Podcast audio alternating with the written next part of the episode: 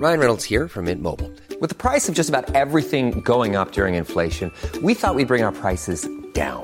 So to help us, we brought in a reverse auctioneer, which is apparently a thing. Mint Mobile unlimited premium wireless. Ready to get 30, 30, bit to get 30, bit to get 20, 20, 20, bit to get 20, 20, bit to get 15, 15, 15, 15 just 15 bucks a month. So, Give it a try at mintmobile.com slash switch. $45 upfront for three months plus taxes and fees. Promo rate for new customers for limited time. Unlimited more than 40 gigabytes per month. Slows. Full terms at mintmobile.com.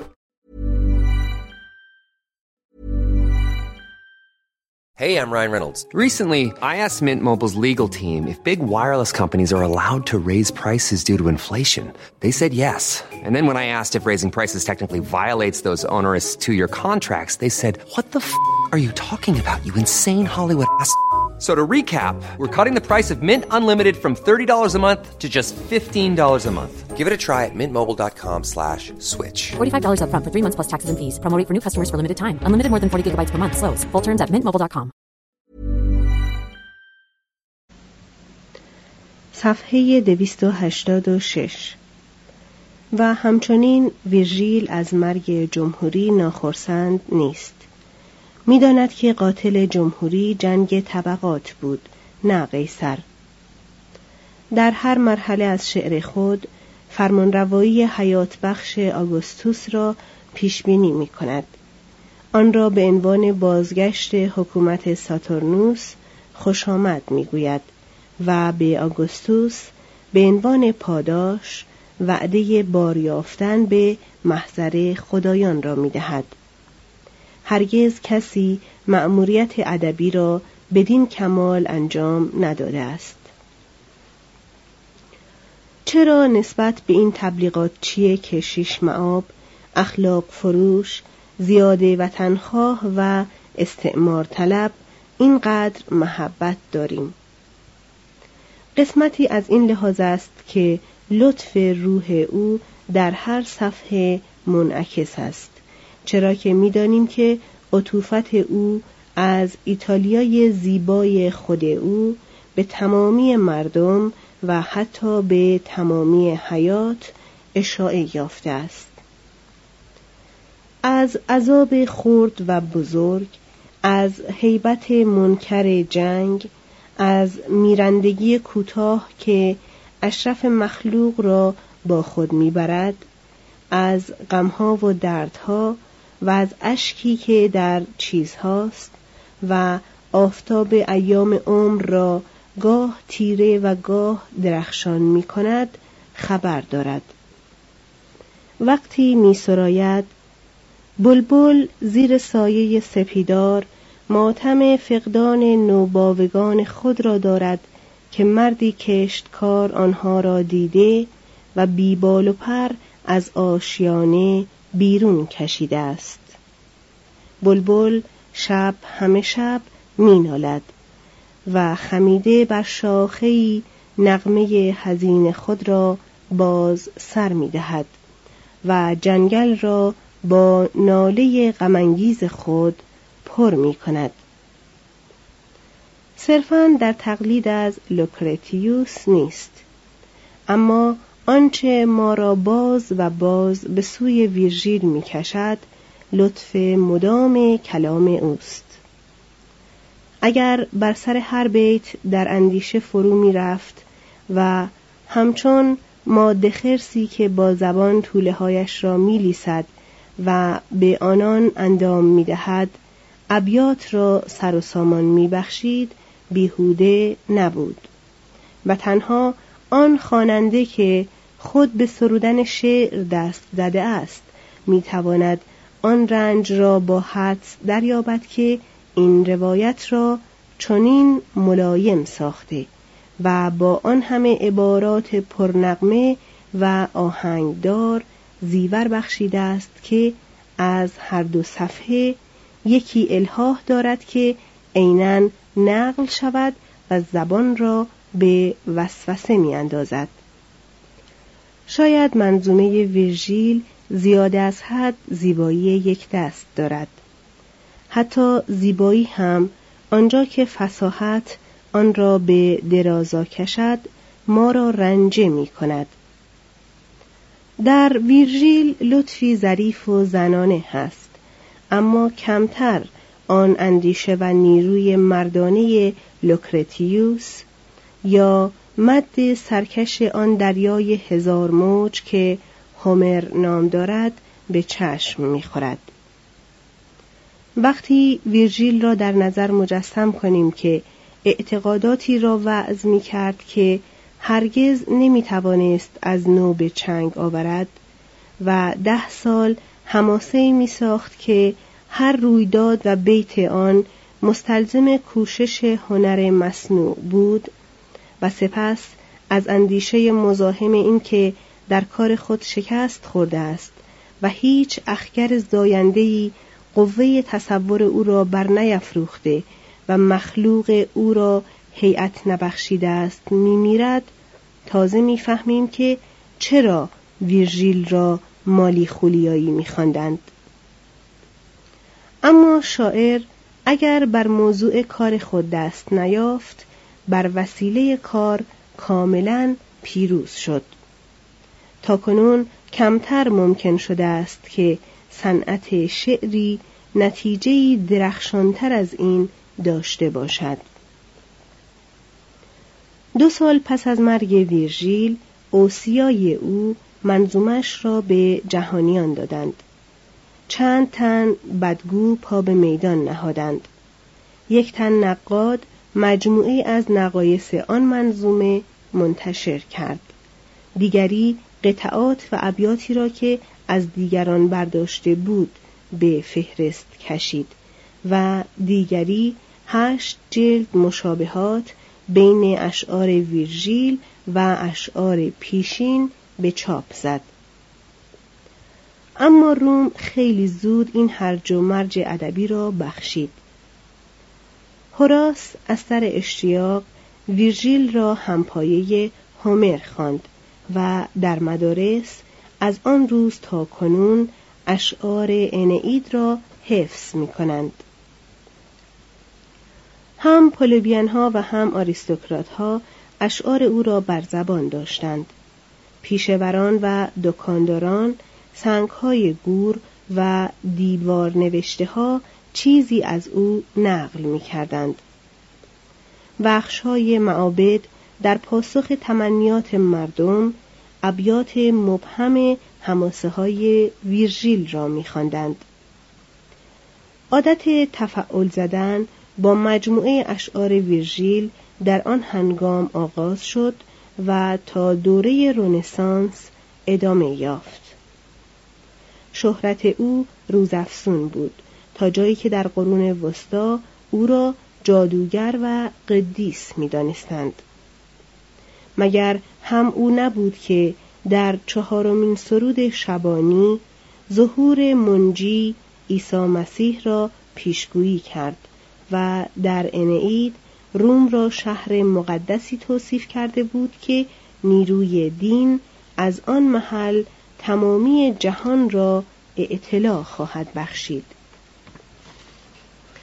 مگر هم او نبود که در آن کتاب موهش ششم و پسینداوری عذاب بدکاران آتش متحر برزخ و سعادت متبرکان را در بهشت توصیف کرده بود ویرژیل مانند افلاتون با وجود اعتقاد به خدایان مشرکان ذاتا مسیحی تلقی می‌شد.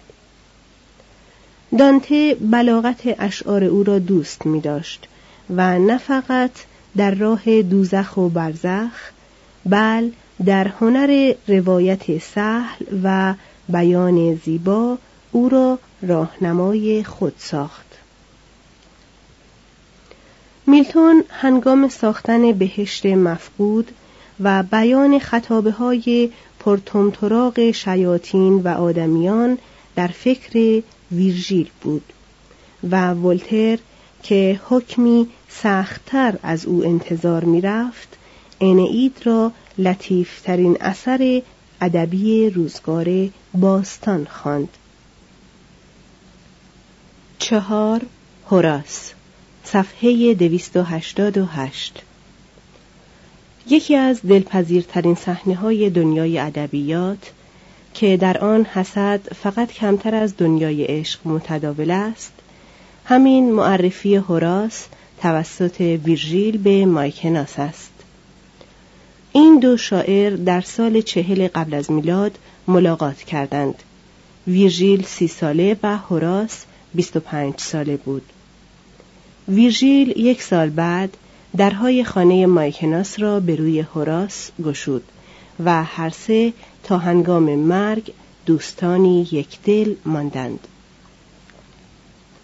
در سال 1935 ایتالیا دو هزارمین سال تولد کوینتوس هوراتیوس فلاکوس را جشن گرفت.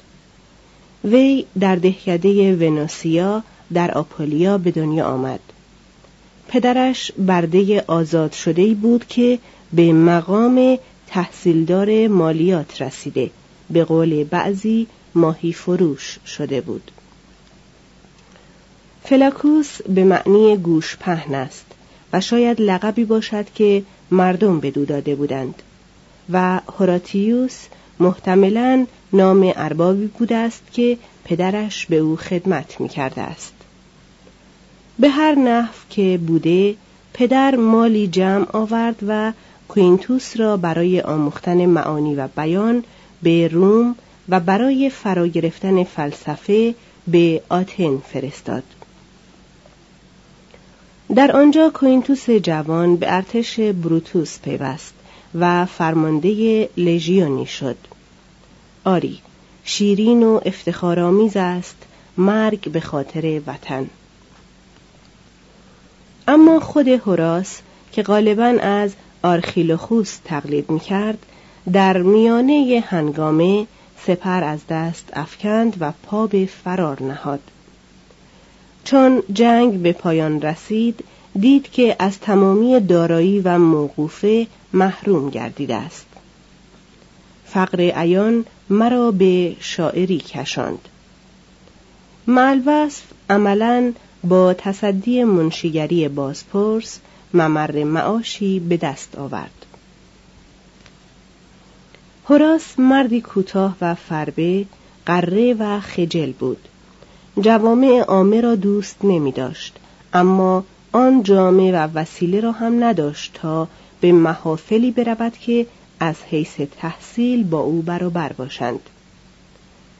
از آنجا که محتاطتر از آنی بود که ازدواج کند خود را با روسپیانی اقنامی کرد که ممکن است واقعیتی داشتند و ممکن است نوعی هرزگی شاعرانه باشند که به منظور نمایش دادن پختگی اختراع شدند.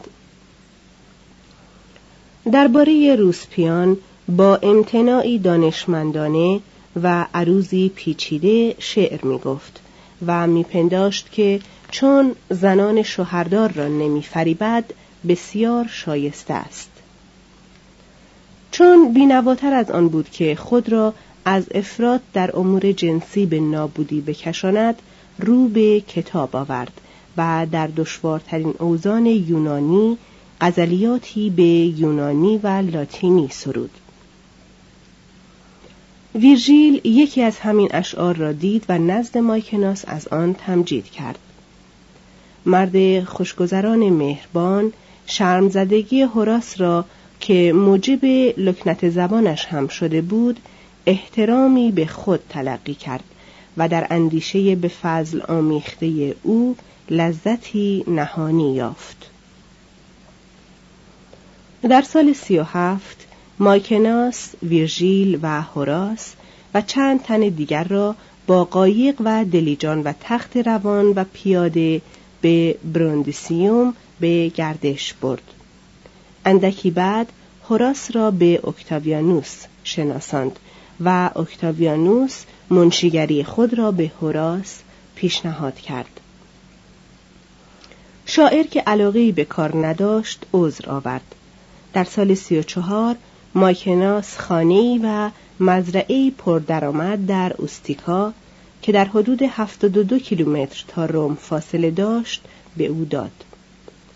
اکنون هوراس مختار و آزاد بود که در شهر یا خارج شهر زندگی کند و همچنان که خواب و خیال نویسندگان است با آسایش آمیخته به تنبلی و دقت زیاد آثار خود را بنویسد. توضیح هاشیه ملک هوراس که در 1932 از زیر خاک بیرون آورده شد ملک بزرگی به ابعاد 110 متر در 43 متر با 24 اتاق، سه استخر، چند صحن موزاییک و یک باغ بزرگ با رواقی مسقف و محصور بوده است. آن سوی این ملک مزرعه وسیعی قرار داشته است که هشت برده و پنج خانواده اجاره نشین در آن کار می کردند. ادامه متن تا مدتی در روم ماند و مانند تماشاگری که سرگرم تماشای دنیای شتابانه است از زندگی لذت برد با همه طبقات در می آمیخت. در انواع مردمی که روم را به وجود می آوردند مطالعه می کرد و با لذتی طبیب مانند سبکسری ها و بدکاری های پایتخت را به نظاره می گرفت. برخی از این انواع را در دو کتاب ساتیرها منعکس کرده است سی و چهار و سی قبل از میلاد که ابتدای آن تقلیدی از لوکیلیوس و قسمت باقی آن ملایمتر و حلیمتر است. هوراس خود این اشعار را سرمونس می‌خواند که نه به معنی موعظه بل به معنی گپ یا مذاکرات خصوصی و زیاد دوستانه است و وزن آن شش وتدی محاوره ای بود اعتراف داشت که شعرش از همه لحاظ جز وزن آن نصر است و کسی را که مانند من ابیاتی که به نصر شبیه تر است به سراید هیچ کس شاعر نخواهد خواند. در این نظم های سریع با زنان و مردان زنده روم برخورد می کنیم و آواز تکلمشان را می شنویم. اما این مردان و زنان شبانان و دهقانان یا قهرمانان ویرژیل نیستند آن مردم حرزه افسانه‌ای و زنان قهرمان اشعار اوید هم نیستند بل برده تند زبان شاعر یاوه سخنگوی پرتونتراب فیلسوف حریس پرچانه مزاحم سامی آزمند بازرگان دولتمرد و کوچه گردند. در اشعار هوراس بالاخره احساس می‌کنیم که روم را می‌بینیم. با شیطنتی مردمی کش هوراس قواعد مربوط به توفیق جویان و مردریک خاران را وضع می کند. به شکم پرستانی که با اقضیه لذیذ جشن می‌گیرند و بعد از درد نقرس میلنگند میخندد مداح زمان مازی را یادآور می شود که اگر خدایانی بودند که تو را به روزگار گذشته بازگردانند هر بار سر باز می‌زدی لطف عمده گذشته آن است که می‌دانیم حاجت بدان نداریم که دوباره همان روزگار را بگذرانیم. هماواز با لوکرتیوس از آن ارواح بیارام در عجب است که در شهر هوای بیرون شهر را می کنند و در روستاها آرزوی شهر را دارند. هیچ وقت از آنچه دارند لذت نمی‌برند. زیرا همیشه کسی هست که از ایشان بیشتر داشته باشد. و چون به زنان خود قانع نیستند با قوه تصور ضعیف اما وسیع هوس زنان دیگران را دارند که خود برای شوهرانشان فاقد دلربایی شدند. بالاخره می‌گوید که بیماری روم جنون پول است. از زریاب حریس می‌پرسد چرا به تانتالوس میخندی که هموار آب از لبان تشنش دور می شود نام را عوض کن داستان خود توست. توضیح هاشیه تانتالوس در افسانه های یونانی پسر زئوس. به علت جسارتی که به خدایان کرده بود زئوس او را به جهنم سرنگون کرد و در آنجا همواره در رود عظیمی مغروق است و از بالای سرش میوه ها آویزان ولی با آتش شدید و گرسنگی زیاد آب از او میگریزد و دستش به میوه ها نمی رسد. مترجم ادامه متن خود را نیز ریشخند می کند. در شعری برده خود را چنین عرضه می کند که رو در روی او می ایستد و می گوید که تو ای معلم اخلاق مرد تند خویی خود نیز نمیدانی چه می‌خواهی اسیر شهوت خود هستی. شک نیست که وقتی اعتدال زرین یا میان روی را توصیه می کند خطاب هم به دیگران است و هم به خود. می‌گوید هر چیز حدی و قاعده ای دارد. که مرد هوشمند از افراط و تفرید در آن برکنار میماند. در ابتدای مجموعه دوم ساتیرهای خود به رفیقی شکایت می‌برد که از مجموعه اول به علت زیاده از حد خشن و ضعیف بودن خورده گرفتند. از آن رفیق پند می‌خواهد و میشنود مدتی تعطیل کن.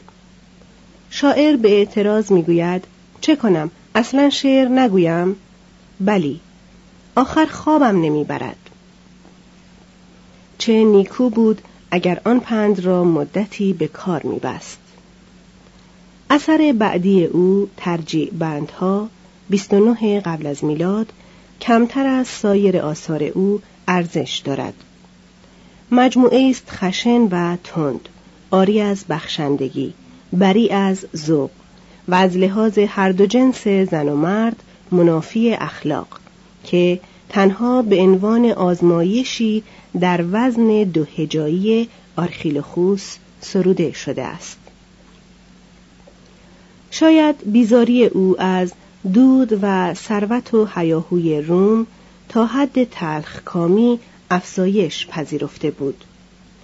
دیگر تحمل فشار عامه جاهل و بدندیش را نداشت خود را چنین تصویر می کند که در میان پاره های کشتی شکسته بشری پایتخت به زور آرنج پیش می رود یا به زور آرنج دیگران عقب می ماند و بانگ برمی آورد.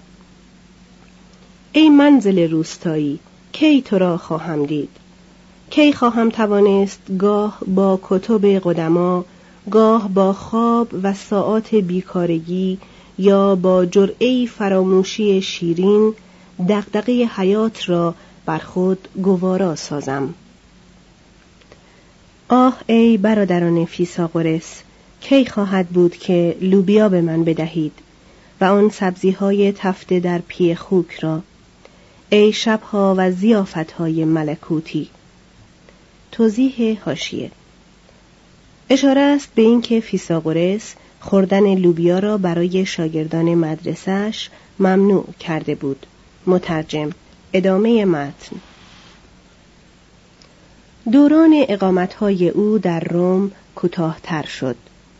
در خانه‌ای که در خارج شهر داشت آنقدر زیاد میماند که دوستانش حتی مایکناس شکایت داشتند که ایشان را از زندگی خود بیرون رانده است پس از حرارت و گرد و غبار شهر هوای پاک و کارهای آرام روزانه کارگران ساده مزرعه خود را همچون شعفی که آلام و پلیدی ها را میزداید میافت چندان سالم نبود و مانند آگوستوس بیشتر اوقات گیاهخواری می کرد.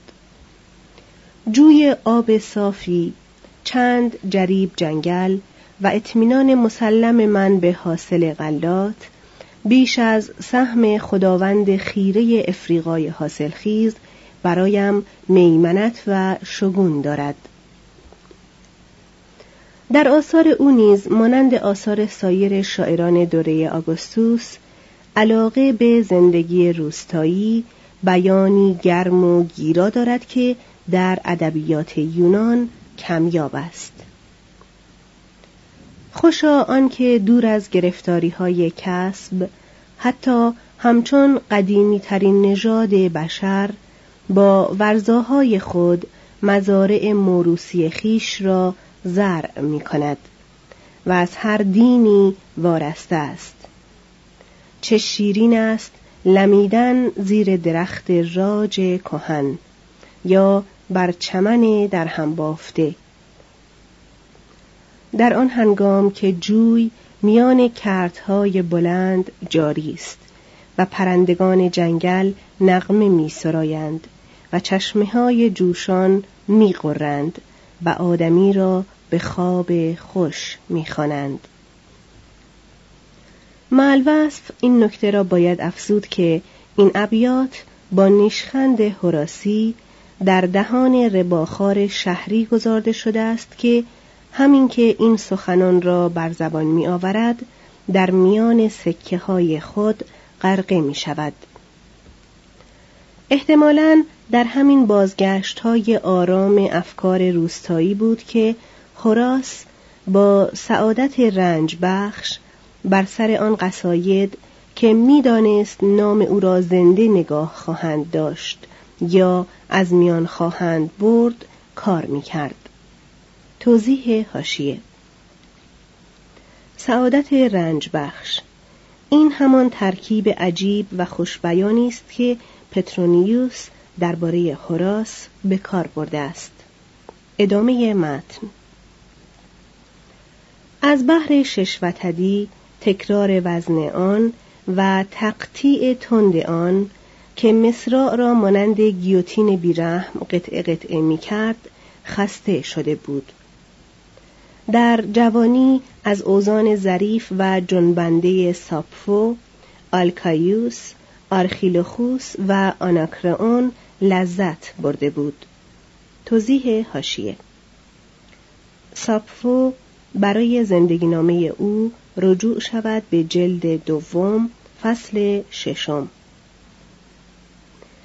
آلکایوس شاعر قنایی یونانی متوفا در 580 میلادی با ساپفو مبادلات شعری داشت. قالب مخصوص در غزل سرایی به صورت ترجیع بند ابتکار کرد که گویندگان یونانی و همچنین هوراس از آن تقلید کردند. مترجم ادامه متن. اکنون قصد کرده بود این اوزان مخصوص ساپفویی و آلکایوسی یا این اوزان یامبیک و یازده هجایی را در صورت غزل رومی جای دهد و اندیشه خود را درباره عشق و شراب، دین و دولت و زندگی و مرگ در قطعاتی بیان کند که تازگی بخش و نو دارای نکته و لطیفه و آماده همراهی موسیقی باشد و ذهن را با پیچیدگی کلاف انسجام خود به بازی گیرد این دست اشعار را برای مردم ساده یا شتاب زده نمی گفت. در واقع این گونه اشخاص را با تشبیب متکبرانه دسته سوم اشعار از خواندن اشعار خود برحذر می کرد. از مردم فاسق بیزارم و گریزان دم در کشید من کاهن موزه ها برای دوشیزگان و جوانان نقمه های ناشنیده می خانم. و اما دوشیزگان اگر میل می کردند که راه خود را از میان وارونگویی بازیگوشانه کلام و آرزو در ذهن هراس باز کنند و جست و خیز کنان بگذرند ممکن بود از لحو سوهان خورده این قصاید به نحوی خوشایند یکه بخورند شاعر لذات دوستی اکل و شرب و عشق بازی را منعکس می سازد. از خواندن این مدایه کمتر کسی حدس می‌زد که گوینده آن گوشه نشینی بود که کم می‌خورد و کمتر می نوشید